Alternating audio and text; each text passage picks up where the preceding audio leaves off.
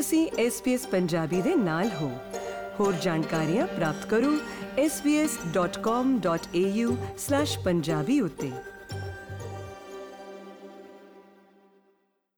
ਹਾਜ਼ਰੀਨ ਅੱਜ ਕੱਲ ਆਪਣੇ ਭਾਈਚਾਰੇ ਦੇ ਵਿੱਚ ਜਿਹੜਾ ਸ਼ੂਗਰ ਰੋਗ ਹੈ ਜਿਸ ਨੂੰ ਡਾਇਬੀਟਿਸ ਕਿਹਾ ਜਾਂਦਾ ਹੈ, ਕਾਫੀ ਵੱਧਦਾ ਹੀ ਜਾ ਰਿਹਾ ਹੈ। ਅੱਜ ਗੱਲ ਕਰਾਂਗੇ ਇਸ ਦੇ ਕਾਰਨਾਂ ਬਾਰੇ ਤੇ ਇਹ ਕਿਉਂ ਹੁੰਦਾ ਹੈ ਤੇ ਇਹਦੇ ਹੱਲ ਲੱਭਣ ਦੀ ਵੀ ਕੋਸ਼ਿਸ਼ ਕਰਾਂਗੇ। ਤੇ ਅੱਜ ਫੇਰ ਸਾਡੇ ਨਾਲ ਗੱਲਬਾਤ ਕਰਨ ਵਾਸਤੇ ਇੱਕ ਵਾਰ ਫੇਰ ਸਮਾਂ ਕੱਢਿਆ ਹੈ ਆਪਣੇ ਕੀਮਤੀ ਸਮੇਂ ਵਿੱਚੋਂ ਮੈਂ ਕਹਾਂਗਾ ਸਮਾਂ ਕੱਢਿਆ ਹੈ ਡਾਈਟੀਸ਼ੀਅਨ ਹੈਗੇ ਆ ਸਿਡਨੀ ਤੋਂ ਸਿਮਰਨ ਗਰੋਵਰ ਜੀ ਸਿਮਰਨ ਜੀ ਐਸਬੀਐਸ ਪੰਜਾਬੀ ਵਿੱਚ ਤੁਹਾਡਾ ਬਹੁਤ-ਬਹੁਤ ਸਵਾਗਤ ਹੈ ਜੀ Thank you. Thank you, MP Singh, for having me once again.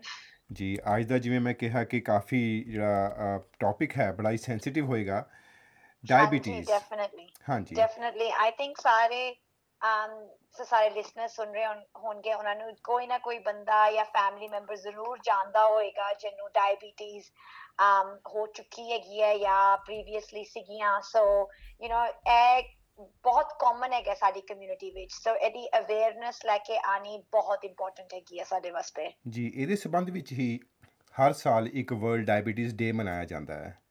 ਉਹ। ਦੱਸੋ ਵੀ ਕਦੋਂ ਆ ਰਿਹਾ ਹੈ ਤੇ ਉਹ ਮਨਾਉਣਾ ਕਿਉਂ ਜ਼ਰੂਰੀ ਹੈਗਾ ਹੈ? ਜਿਸ ਤਰ੍ਹਾਂ ਤੁਸੀਂ ਪਹਿਲੇ ਕਿਹਾ 14 ਨਵੰਬਰ ਨੂੰ ਸਾਡਾ ਵਰਲਡ ਡਾਇਬੀਟੀਜ਼ ਡੇ ਹੈਗਾ ਐਂਡ ਇਹ ਦਿਨ ਇਸ ਵਾਸਤੇ ਬਹੁਤ ਇੰਪੋਰਟੈਂਟ ਹੈਗਾ ਕਿਉਂਕਿ ਅਸੀਂ ਦੁਨੀਆ ਵਿੱਚ specially you know western countries ਵਿੱਚ ਡਾਇਬੀਟੀਜ਼ ਲਾਈਫਸਟਾਈਲ ਡਿਜ਼ੀਜ਼ ਹੈਗੀ ਹੈ it can be very much prevented ਠੀਕ ਹੈ ਨਾ? ਦੈਟ ਮੀਨਸ ਕਿ ਅਗਰ ਤੁਸੀਂ ਲਾਈਫਸਟਾਈਲ ਆਪਣਾ ਹੈਲਦੀ ਰੱਖੋ ਤਾਂ ਤੁਸੀਂ ਇਹ ਪ੍ਰੀਵੈਂਟ ਕਰ ਸਕਦੇ ਹੋ ਐਂਡ ਲੋਕਾਂ ਨੂੰ ਇਹ ਮਿਸਕਨਸੈਪਸ਼ਨ ਹੈਗੀ ਹੈ ਕਿ ਮੈਨੂੰ ਤਾਂ ਇੱਕ ਤਾਂ ਡਾਇਬੀਟੀਜ਼ ਹੋਣਗੀ ਨਹੀਂ। ਠੀਕ ਹੈ ਨਾ? ਸੋ ਬਲੀਵ ਕਰਦੇ ਨੇ ਕਿ ਸਾਨੂੰ ਤਾਂ ਹੋ ਹੀ ਨਹੀਂ ਸਕਦੀ ਅਸੀਂ ਤਾਂ ਯੰਗ ਹੈਗੀਆਂ ਠੀਕ ਹੈ। ਜਾਂ ਮੇਰੇ ਕੋਈ ਪੇਰੈਂਟਸ ਨੂੰ ਡਾਇਬੀਟੀਜ਼ ਨਹੀਂ ਹੈਗੀਆਂ ਤਾਂ ਮੈਨੂੰ ਮੈਨੂੰ ਕਿਉਂ ਹੋਣਗੀਆਂ ਠੀਕ ਹੈ? ਸੋ ਆਈ ਥਿੰਕ ਇਹ ਅਵੇਅਰਨੈਸ ਲੈ ਕੇ ਆਂਦਾ ਹੈ ਡਾਇਬੀਟੀਜ਼ ਦੇ ਜਿਸ ਤਰ੍ਹਾਂ ਅਸੀਂ ਅੱਜ ਗੱਲ ਕਰ ਰਹੇ ਹਾਂ ਟੂ ਪ੍ਰੋਮੋਟ ਕਿ ਡਾਇਬੀਟੀਜ਼ ਲਾਈਫਸਟਾਈਲ ਡਿਸਆਰਡਰ ਹੈਗਾ ਉਹ ਪ੍ਰੀਵੈਂਟ ਹੋ ਸਕਦਾ ਹੈ। ਐਂਡ ਅਗਰ ਤੁਸੀਂ ਅਵੇਅਰ ਹੈਗੇ ਹੋ ਇਹਨਾਂ ਦੇ ਸਿੰਪਟਮਸ ਜਾਂ ਜੋ ਚੀਜ਼ਾਂ ਤੁਸੀਂ ਲੁੱਕ ਕਰ ਸਕਦੇ ਹੋ ਅਗਰ ਤੁਹਾਨੂੰ ਇਹ ਸਿੰਪਟਮਸ ਹੈਗੀਆਂ ਨੇ ਤੁਸੀਂ ਆਪਣੇ ਜੀਪੀ ਡਾਕਟਰ ਕੋਲ ਜਾ ਕੇ ਰੈਗੂਲਰ ਚੈੱਕ ਕਰਵਾ ਸਕਦੇ ਹੋ। ਐਂਡ ਉਹ ਤੁਹਾਨੂੰ ਚੈੱਕ ਕਰ ਸਕਦਾ ਹੈ ਕਿ ਅਗਰ ਤੁਸੀਂ ਬਾਰਡਰ ਲਾਈਨ ਤੇ ਹੈਗੇ ਹੋ ਜਾਂ ਤੁਹਾਨੂੰ ਡਾਇਬੀਟੀਜ਼ ਹੈਗੀਆਂ ਨੇ। ਠੀਕ ਹੈ ਜੀ। ਜਿਵੇਂ ਤੁਸੀਂ ਕਿਹਾ ਕਿ ਅਵੇਅਰਨੈਸ ਬਹੁਤ ਜ਼ਰੂਰੀ ਹੈਗੀ ਹੈ। ਅਵੇਅਰਨੈਸ ਦੇ ਚਲਦੇ। ਚਲਦੇ ਤੁਸੀਂ ਨਾਲ ਹੀ ਮੈਂਸ਼ਨ ਕੀਤਾ ਕਿ ਪ੍ਰੀਵੈਂਟੇਬਲ ਵੀ ਹੈਗਾ ਹੈ। ਇਹਦੇ ਵਾਸਤੇ। ਦੱਸੋ ਵੀ ਕਿਵੇਂ ਇਹਨੂੰ ਪ੍ਰੀਵੈਂਟ ਕੀਤਾ ਜਾ ਸਕਦਾ ਜੇ ਰੱਬ ਨਾ ਕਰੇ ਹੋ ਹੀ ਜਾਏ ਤਾਂ। Definitely like I think main ਚੀਜ਼ ਤਾਂ ਹੈਗੀਆਂ ਨੇ ਰੈਗੂਲਰ ਚੈੱਕਅਪ ਠੀਕ ਹੈ? ਅਗਰ ਤੁਸੀਂ ਹਰ ਸਾਲ ਮੈਂ ਲੋਕਾਂ ਨੂੰ ਜਨਰਲੀ ਕਹਿੰਦੀ ਆ ਕਿ ਆਪਣੇ ਜਨਮ ਦਿਨ ਦੇ ਆਸ-ਪਾਸ ਤੁਸੀਂ ਅਗਰ ਆਪਣੇ ਡਾਕਟਰ ਨਾਲ ਚੈੱਕਅਪ ਕਰਵਾ ਸਕਦੇ ਹੋ। ਅਗਰ ਇਹ ਪ੍ਰੀ ਡਾਇਬੀਟੀਜ਼ ਜਾਂ ਡਾਇਬੀਟੀਜ਼ ਜਲਦੀਆਂ ਜਲਦੀ ਪਿਕਅਪ ਹੋ ਜਾਣ ਤਾਂ ਇਹ ਕਾਫੀ ਈਜ਼ੀਲੀ ਤੁਸੀਂ ਲਾਈਫਸਟਾਈਲ ਚੇਂजेस ਸੱਚ ਐਜ਼ ਆਪਣਾ weight reduce ਕਰਨਾ ਜਾਂ ਐਕਸਰਸਾਈਜ਼ ਥੋੜੀ ਜ਼ਿਆਦਾ ਆਪਣੇ ਦਿਨ ਵਿੱਚ ਕਰਨਾ। ਇਹ ਛੋਟੇ ਛੋਟੇ ਤੁਸੀਂ ਸਟੈਪਸ ਕਰ ਸਕਦੇ ਹੋ ਕਿ ਪ੍ਰੀਵੈਂਟ ਜਾਂ ਡਿਲੇ ਕਰਨ ਵਾਸਤੇ ਡਾਇਬੀਟੀਜ਼ ਐਂਡ weight loss ਵਾਸਤੇ ਵੀ ਅਸੀਂ ਇਹ ਨਹੀਂ ਚਾਹੁੰਦੇ ਕਿ ਤੁਸੀਂ ਆਪਣਾ 20 ਕਿਲੋ ਭਾਰ ਘਟਾਓ ਜਾਂ ਅੱਧਾ ਭਾਰ ਘਟਾਓ ਹਮਮ। 5 ਤੋਂ 10% ਅਹ, ਭਾਰ ਘਟਾਉਣ ਵਿੱਚ ਵੀ ਤੁਹਾਡੀ ਡਾਇਬੀਟੀਜ਼ ਕਾਫੀ ਘੱਟ ਹੋ ਸਕਦੀਆਂ ਨੇ ਜਾਂ ਅ- ਅਗਰ ਤੁਹਾਨੂੰ ਪ੍ਰੀ ਡਾਇਬੀਟੀਜ਼ ਹੈਗੀਆਂ ਨੇ, ਉਹ ਵੀ ਕਾਫੀ ਰਿਵਰਸ ਹੋ ਸਕਦੀ ਹੈ। ਸੋ ਇਹ ਨਹੀਂ ਅਸੀਂ ਸੁਜੈਸਟ ਕਰਦੇ ਕਿ ਤੁਸੀਂ ਪੂਰਾ ਆਪਣਾ ਦਿਨ ਚੇਂਜ ਕਰਨਾ ਹੈ, ਪੂਰੀ ਲਾਈਫਸਟਾਈਲ ਚੇਂਜ ਕਰਨੀ ਹੈ। ਛੋਟੀ ਛੋਟੀ ਚੀਜ਼ਾਂ ਅਸੀਂ ਕਰ ਸਕਦੇ ਹਾਂ। ਸਮਾਲ weight loss ਐਕਸਰਸਾਈਜ਼ ਥੋੜਾ ਜਿਹਾ ਖਾਣ ਪੀਣ ਨਾਲ ਧਿਆਨ, ਜੋ ਅਸੀਂ ਪਹਿਲੇ ਵੀ ਡਿਸਕਸ ਕਰ ਚੁੱਕੇ ਹਾਂ ਆਪਣੀ ਇੰਟਰਵਿਊਜ਼ ਵਿੱਚ ਥੋੜੀ ਵੈਜੀਟੇਬਲਸ ਜ਼ਿਆਦਾ ਖਾਣੀਆਂ ਯੂ نو ਸਾਡੇ ਹੋਲ ਗ੍ਰੇਨ ਖਾਣੇ ਲਾਈਕ ਹੋਲ ਮੀਲ ਚੀਜ਼ਾਂ ਖਾਣੀਆਂ ਉਹ ਚੀਜ਼ਾਂ ਅਸੀਂ ਜ਼ਿਆਦਾ ਇਨਕਲੂਡ ਕਰ ਸਕਦੇ ਹਾਂ ਰਾਦਰ ਦੈਨ ਟੇਕ ਅਵੇ ਜਾਂ ਸਵੀਟ ਜਾਂ ਫੈਟੀ ਫੂਡ ਠੀਕ ਹੈ ਜੀ। ਤੇ ਹੁਣ ਗੱਲ ਕਰ ਲੈਂਦੇ ਆ ਡਾਇਬੀਟੀਜ਼ ਦੀ ਟਾਈਪਸ ਦੀ। ਕਿੰਨੀ ਤਰ੍ਹਾਂ ਦੀ ਹੁੰਦੀ। ਹੈ ਇਹ? ਤੇ ਇਹਦੇ ਵਾਸਤੇ ਕਿਹੜੇ ਕਿਹੜੇ ਪਹਿਚਾਣੀ ਕਿਵੇਂ ਜਾ ਸਕਦੀ ਹੈ? ਤੇ ਇਹਦੇ ਕਿਹੜੇ ਕਿਹੜੇ ਇਲਾਜ ਹੋ ਗਏ ਹੈ? ਹਾਂਜੀ ਡੈਫੀਨਿਟਲੀ ਲੁੱਕ ਆਈ ਥਿੰਕ ਪਹਿਲਾ ਜੋ ਮੋਸਟ ਕਾਮਨ ਸਾਡੀ ਕਮਿਊਨਿਟੀ ਵਿੱਚ ਡਾਇਬੀਟੀਜ਼ ਹੁੰਦੀਆਂ ਉਹ ਹੁੰਦੀਆਂ ਨੇ ਟਾਈਪ 2 ਡਾਇਬੀਟੀਜ਼ ਇਹ type 2 diabetes generally pre diabetes ਤੋਂ ਸਟੈਮ ਹੁੰਦੀਆਂ ਨੇ ਐਂਡ ਇਹਦੇ ਵਿੱਚ ਥੋੜੇ ਸੇ ਥੋੜੇ ਜਿਹੇ ਜੈਨੇਟਿਕ um ਫੰਕਸ਼ਨਸ ਵੀ ਹੈਗੇ ਨੇ। um ਅਗਰ ਤੁਹਾਡੀ grandfather grandmother mum dad brother. Um sister ਨੂੰ ਹੋਣ ਤੇ ਤੁਸੀਂ ਜੈਨੇਟਿਕ ਵੀ ਹੋ ਸਕਦੀਆਂ ਨੇ ਏਜ ਰਿਲੇਟਡ ਜਿਸ ਤਰ੍ਹਾਂ ਅਸੀਂ ਥੋੜਾ ਏਜ ਹੁੰਦੇ ਆ ਏਜ ਰਿਲੇਟਡ ਐਂਡ ਜਿਸ ਤਰ੍ਹਾਂ ਮੈਂ ਕਿਹਾ ਪਹਿਲੇ ਲਾਈਫਸਟਾਈਲ ਸੋ ਤੁਹਾਡੀ pre diabetes type 2 most common ਹੈਗੀਆਂ ਨੇ। Um ਪ੍ਰੈਗਨੈਂਟ ਲੇਡੀਜ਼ ਨੂੰ ਵੀ ਡਾਇਬੀਟੀਜ਼ ਹੋ ਸਕਦੀਆਂ ਨੇ ਉਹਨੂੰ ਕਹਿੰਦੇ ਨੇ ਜੈਸਟੇਸ਼ਨਲ ਡਾਇਬੀਟੀਜ਼ ਉਹ ਡਾਇਬੀਟੀਜ਼ ਸਿਰਫ ਪ੍ਰੈਗਨੈਂਸੀ ਵਿੱਚ ਹੁੰਦੀਆਂ ਨੇ ਐਂਡ ਜਦ ਤੁਹਾਡਾ ਬੇਬੀ ਬੌਰਨ ਹੋ ਜਾਂਦਾ ਹੈ ਤਾਂ ਉਹ ਡਾਇਬੀਟੀਜ਼ ਜਨਰਲੀ ਡਿਸਪੀਅਰ ਹੋ ਜਾਂਦੀਆਂ ਨੇ ਪਰ ਤੁਹਾਡਾ ਰਿਸਕ ਉਹ ਉਹ ਫੀਮੇਲ ਦਾ ਰਿਸਕ ਜ਼ਰੂਰ ਹੁੰਦਾ ਹੈ ਕਿ ਉਹਨੂੰ type 2 diabetes later in life ਹੋ ਸਕਦੀਆਂ ਨੇ। ਸੋ ਬਹੁਤ ਇੰਪੋਰਟੈਂਟ ਹੈਗਾ ਕਿ ਉਹ ਰੈਗੂਲਰ ਆਪਣਾ ਚੈੱਕਅਪ ਕਰਵਾਉਣ। ਐਂਡ ਸਾਡੀ ਇੱਕ ਹੋਰ ਟਾਈਪ ਆਫ ਡਾਇਬੀਟੀਜ਼ ਹੈਗੇ ਨੇ ਜੋ ਜ਼ਿਆਦਾ ਕਾਮਨ ਨਹੀਂ ਹੈਗੀ ਸਾਡੀ ਸੋਸਾਇਟੀ ਵਿੱਚ ਬਟ ਯੂ نو ਕਾਫੀ ਲੋਕਾਂ ਨੂੰ ਅਵੇਅਰਨੈਸ ਹੈਗੀ ਹੈ call type 1 diabetes. Type 1 diabetes generally ਬਹੁਤ ਜਾਂ ਤਾਂ ਯੰਗ ਏਜ ਤੇ ਹੁੰਦੀ ਨੇ ਜਾਂ ਲੇਟਰ ਔਨ ਵੀ ਲਾਈਫ ਵਿੱਚ ਹੋ ਸਕਦੀਆਂ ਨੇ, ਪਰ ਉਹ ਬੰਦੇ ਜੋ ਟਾਈਪ 1 ਡਾਇਬੀਟੀਜ਼ ਵਾਲੇ ਹੁੰਦੇ ਨੇ, ਉਹ ਅਨਫੋਰਚੂਨਟਲੀ ਆਪਣੀ ਡਾਇਬੀਟੀਜ਼ ਨੂੰ ਰਿਵਰਸ ਨਹੀਂ ਕਰ ਪਾਉਂਦੇ। ਉਹਨਾਂ ਨੂੰ ਇਨਸੂਲਿਨ ਦੀ ਜ਼ਰੂਰਤ ਹੈਗੀ ਹੈ ਆਪਣਾ ਦਿਨ ਤੋਂ ਦਿਨ ਲਿਵਿੰਗ ਵਾਸਤੇ ਕਿ ਅਗਰ ਉਹ ਇਨਸੂਲਿਨ ਨਾ ਲੈਣ ਤਾਂ ਉਹਨਾਂ ਦੀ ਯੂ نو ਲਾਈਫ ਬੇਸਿਕਲੀ ਖਤਰੇ ਵਿੱਚ ਹੈਗੀ ਹੈ ਤੇ ਉਹ ਸਿੱਖ ਹੋ ਸਕਦੇ ਨੇ ਬ- ਬਹੁਤ ਜਲਦੀ। ਸੋ ਉਹ ਬੇਸਿਕਲੀ ਲਾਈਫ ਥ੍ਰੈਟਨਿੰਗ ਹੁੰਦੀ ਹੈ ਐਂਡ ਉਹਨਾਂ ਦੇ ਵਾਸਤੇ ਡਿਫਰੈਂਟ ਟ੍ਰੀਟਮੈਂਟ ਪਾਥ ਹੁੰਦਾ ਹੈ। ਸੋ ਸਾਡਾ ਲਾਈਫ 2 ਟਾਈਪ 2 ਜੋ ਡਾਇਬੀਟੀਜ਼ ਹੁੰਦੀਆਂ ਨੇ, ਉਹ ਸਾਡੀ ਕਮਿਊਨਿਟੀ ਵਿੱਚ ਪ੍ਰੋਬਬਲੀ ਮੋਸਟ ਕਾਮਨ ਹੁੰਦੀਆਂ ਨੇ। ਪਰ ਇਹ ਰਿਵਰਸੀਬਲ ਹੈਗੀ ਹੈ ਟਾਈਪ 1 ਜਿਹੜੀ ਹੈਗੀ ਹੈ, ਉਹ ਰਿਵਰਸੀਬਲ ਨਹੀਂ ਹੁੰਦੀ।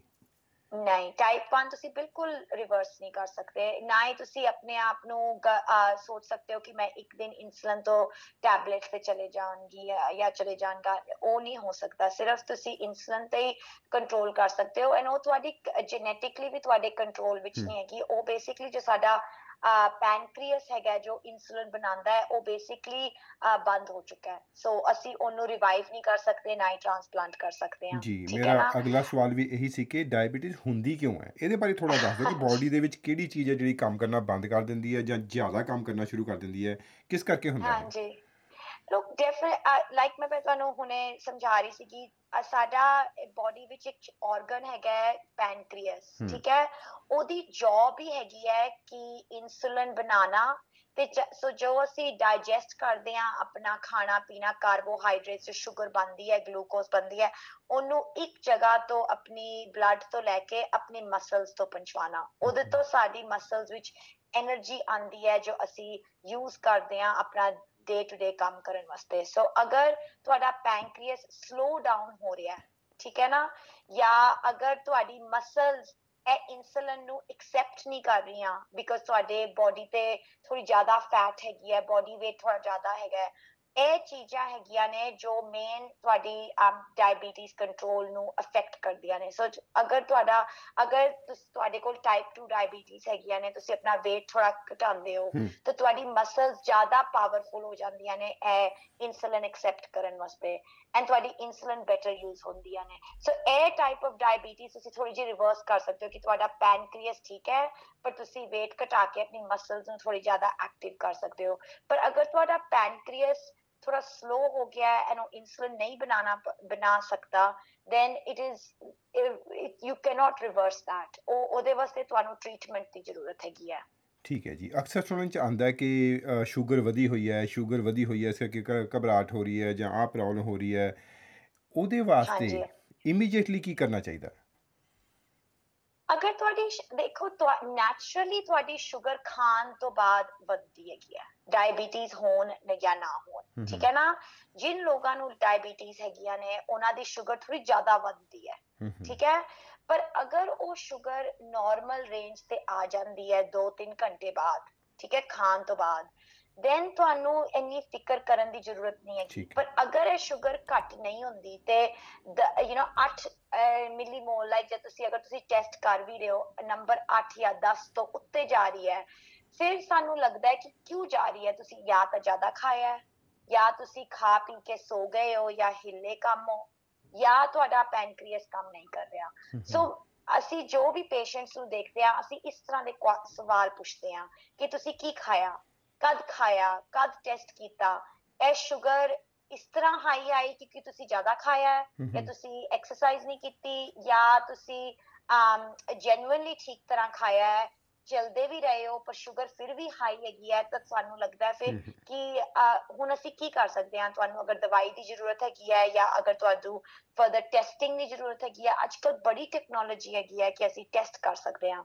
ਐਂਡ ਆਈ ਥਿੰਕ ਮੇਨ ਚੀਜ਼ ਅਵੇਅਰਨੈਸ ਜੋ ਅਸੀਂ ਅੱਜ ਡਿਸਕਸ ਕਰ ਰਹੇ ਹਾਂ ਇਸ ਟੂ ਲੋਕੀ ਨਾ ਅਸੀਂ ਸਾਡੀ ਕਮਿਊਨਿਟੀ ਵਿੱਚ ਬਹੁਤ ਫੀਅਰ ਹੈਗਾ ਕਿ ਅਗਰ ਮੈਨੂੰ ਇਹ ਡਾਇਗਨੋਸ ਹੋ ਗਿਆ ਮੇਰੀ ਦਾਦੀ ਜੀ ਇਨਸੂਲਿਨ ਲਗਾਉਂਦੇ ਸੀ। ਵੱਡਾ ਟੀਕਾ ਲਗਾਉਂਦੇ ਸੀ ਸਾਨੂੰ ਦਵਾਈ ਲੈਣ ਲੈਣ ਪਏਗੀ ਸੋ ਅਸੀਂ ਨਾ ਡਾਕਟਰ ਨੂੰ ਅਵੋਇਡ ਕਰਦੇ ਹਾਂ ਠੀਕ ਹੈ ਅਗਰ ਸਾਡੇ ਕੋਲ ਸਿੰਪਟਮਸ ਵੀ ਹੋਣ ਡਾਇਬੀਟੀਜ਼ ਦੇ ਸਿੰਪਟਮਸ ਹੋਣਗੇ ਟਾਇਰਡਨੈਸ ਜਾਂ ਅਗਰ ਤੁਹਾਡਾ ਪਿਆਸ ਬਹੁਤ ਲੱਗ ਰਹੀ ਹੈ ਤੁਸੀਂ ਬਾਥਰੂਮ ਬਹੁਤ ਜਾ ਰਹੇ ਹੋ ਤੁਸੀਂ ਹਮੇਸ਼ਾ ਤੁਹਾਨੂੰ ਸ਼ੂਗਰ ਦੀ ਲੱਗਦਾ ਕਿ ਕ੍ਰੇਵਿੰਗ ਹੋ ਰਹੀ ਹੈ।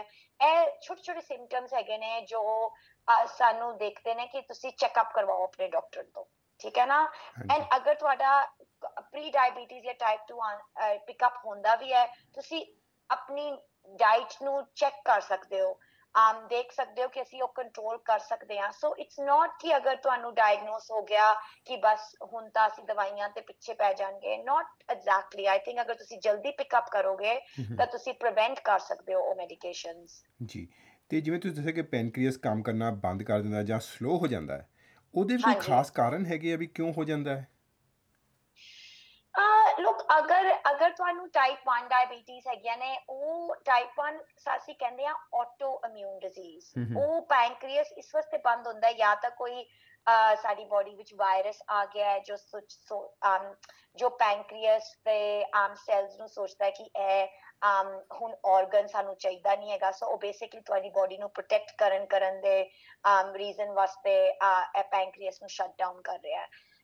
ਜਾਂ ਜੈਨੇਟਿਕਲੀ ਤੁਹਾਨੂੰ ਹੋਰ ਵੀ ਕੋਈ ਆਟੋ ਇਮਿਊਨ ਡਿਜ਼ੀਜ਼ ਹੋ ਸਕਦੀ ਹੈ ਲਾਈਕ ਰੂਮੇਟਿਡ ਆਰਥਰਾਈਟਿਸ ਜਾਂ। ਕ੍ਰੋਨਸ ਡਿਜ਼ੀਜ਼ ਜਾਂ ਸੀਲੀਐਕ ਡਿਜ਼ੀਜ਼ ਇਹ ਚੀਜ਼ਾਂ ਨਾਲ ਵੀ ਤੁਸੀਂ ਅਗਰ ਤੁਹਾਡੇ ਕੋਲ ਇੱਕ ਹੈਗੀ ਹੈ ਤਾਂ ਦੂਜੀ ਵੀ ਆ ਸਕਦੀ ਹੈ ਠੀਕ ਹੈ ਨਾ ਸੋ ਇਸ ਇਹ ਇਹ ਨਹੀਂ ਹੈਗਾ ਕਿ ਪੈਨਕ੍ਰੀਅਸ ਨੇ ਕੋਈ ਗਲਤ ਕੰਮ ਕੀਤਾ ਤਾਂ ਇਸ ਵਾਸਤੇ ਬੰਦ ਹੋ ਰਿਹਾ ਹੈ ਪਰ ਇਹ ਸਾਡੀ ਬਾਡੀ ਦਾ ਬਸ ਮੈਕੈਨਿਜ਼ਮ ਹੈਗਾ ਪਰ ਜਦ ਟਾਈਪ 2 ਡਾਇਬੀਟੀਜ਼ ਕਲਾਇੰਟਸ ਨਾਲ ਉਹਨਾਂ ਦਾ ਪੈਨਕ੍ਰੀਅਸ ਸਲੋ ਹੋ ਰਿਹਾ ਹੈ। ਇਟਸ ਬਿਕੋਜ਼ ਕਿ ਉਹਨਾਂ ਨੇ ਆਪਣੀ ਡਾਇਬੀਟੀਜ਼ ਦਾ ਡਾਇਗਨੋਸਿਸ ਬਹੁਤ ਲੇਟ ਰੱਖ ਲਿੱਤਾ ਹੈ ਕਿ ਸਾਨੂੰ ਪਤਾ ਹੀ ਡਾਇਬੀਟੀਜ਼ ਦਾ ਇੰਨੀ ਬਾਰ ਦੇਰ ਬਾਅਦ ਚੱਲ ਰਿਹਾ ਹੈ ਕਿ ਮੇਬੀ ਉਹਨਾਂ ਨੂੰ 5 6 10 ਸਾਲਾਂ ਵਾਸਤੇ ਸ਼ੂਗਰ ਉਹਨਾਂ ਦੀ ਹਾਈ ਹੋ ਸਕਦੀ ਹੈ। ਐਂਡ ਉਹ ਵਿਚਾਰਾ ਪੈਨਕ੍ਰੀਅਸ ਹੁਣ ਥੱਕ ਗਿਆ ਹੈ ਹੈ। ਉਹ ਹੋਰ ਕੰਮ ਨਹੀਂ ਕਰ ਸਕਦਾ ਬੇਸਿਕਲੀ ਯੂ نو ਇੰਨੀ ਕੋਸ਼ਿਸ਼ ਕਰ ਕਰਕੇ ਸੋ ਇਸ ਵਾਸਤੇ ਅਸੀਂ ਇਹ ਅਵੇਅਰਨੈਸ ਰੇਜ਼ ਕਰ ਰਹੇ ਹਾਂ ਕਿ ਅਸੀਂ ਇਹ ਚੀਜ਼ਾਂ ਜਲਦੀ ਪਿਕ ਕਰੀਏ।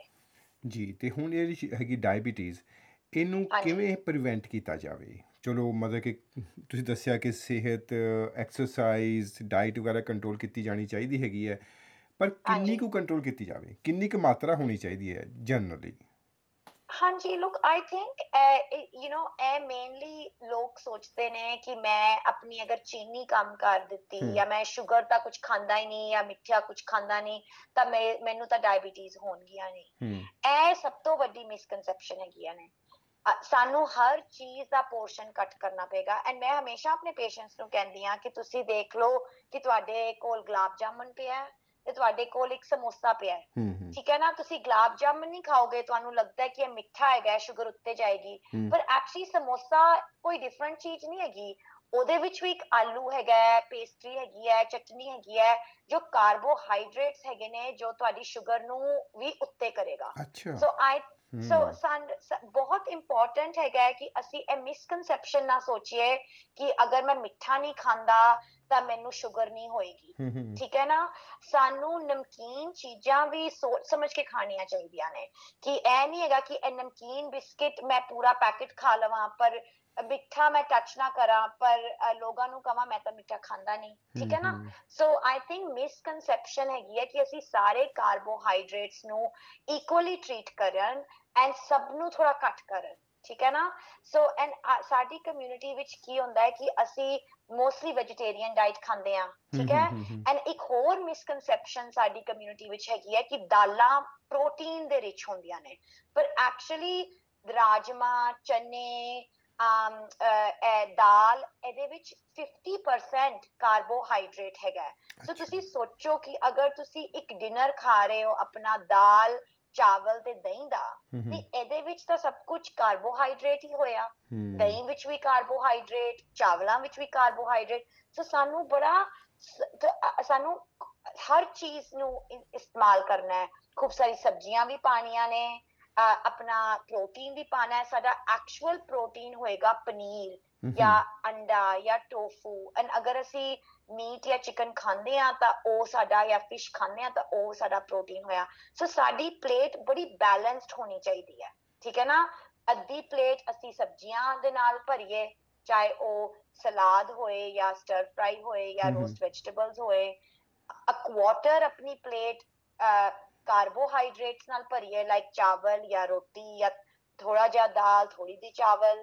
ਐਂਡ ਕੁਆਟਰ ਆਪਣੀ ਪਲੇਟ ਭਰੀਏ ਪ੍ਰੋਟੀਨ ਨਾਲ ਲਾਈਕ ਪਨੀਰ ਹੋ ਗਿਆ ਅੰਡੇ ਦੀ ਭੁਰਜੀ ਹੋ ਗਈ ਟੋਫੂ ਦੀ ਸਬਜ਼ੀ ਹੋ ਗਈ ਜਾਂ ਸੋਇਆ ਚੰਕਸ ਹੋ ਗਏ ਇਸ ਤਰ੍ਹਾਂ ਦੀ ਚੀਜ਼ਾਂ ਸਾਨੂੰ ਸੋਚ ਕੇ ਕਿ ਇਹ ਸਾਡੀ ਲਾਈਫ ਸਟਾਈਲ ਮੋਡੀਫਿਕੇਸ਼ਨ ਹੈਗੀ ਹੈ ਇਹ ਨਹੀਂ ਹੈਗਾ ਕਿ ਅਸੀਂ 3 ਮਹੀਨੇ ਵਾਸਤੇ ਇੱਕ ਮੀਲ ਪਲਾਨ ਫੋਲੋ ਕਰੀਏ ਆਪਣਾ 5 ਕਿਲੋ ਵਜ਼ਨ ਘਟਾਈਏ ਤੇ ਬਸ ਕੰਮ। ਖਤਮ ਠੀਕ ਹੈ ਨਾ ਇਹ ਚੀਜ਼ ਲੌਂਗ ਟਰਮ ਹੈਗੀ ਹੈ ਜੀ ਬਹੁਤ ਅੱਛਾ ਤੁਸੀਂ ਐਕਸਪਲੇਨ ਕੀਤਾ ਵੀ ਜਿਹੜੇ ਫੂਡ ਨੂੰ ਲੈ ਕੇ ਮਿਸਕਨਸੈਪਸ਼ਨ ਹੈਗੀ ਹੈ ਨਾ ਕਿ ਅਸੀਂ ਤਾਂ ਮਿੱਠਾ ਖਾਂਦੇ ਨਹੀਂ ਜਾਂ ਆਹ ਚੀਜ਼ ਖਾਣੀ ਚਾਹੀਦੀ ਉਹ ਨਹੀਂ ਖਾਣੀ ਚਾਹੀਦੀ ਇਹ ਬਹੁਤ ਅੱਛਾ ਐਕਸਪਲੇਨ ਕੀਤਾ ਕਿ ਕਾਰਬੋਹਾਈਡਰੇਟਸ ਬਹੁਤ ਘਟਾਉਣੇ ਪੈਣੇ ਆ ਤੇ ਜਿਹੜੇ ਪ੍ਰੋਟੀਨ ਹੈਗੇ ਆ ਉਹ ਵਧਾਉਣੇ ਚਾਹੀਦੇ ਹੈਗੇ ਆ।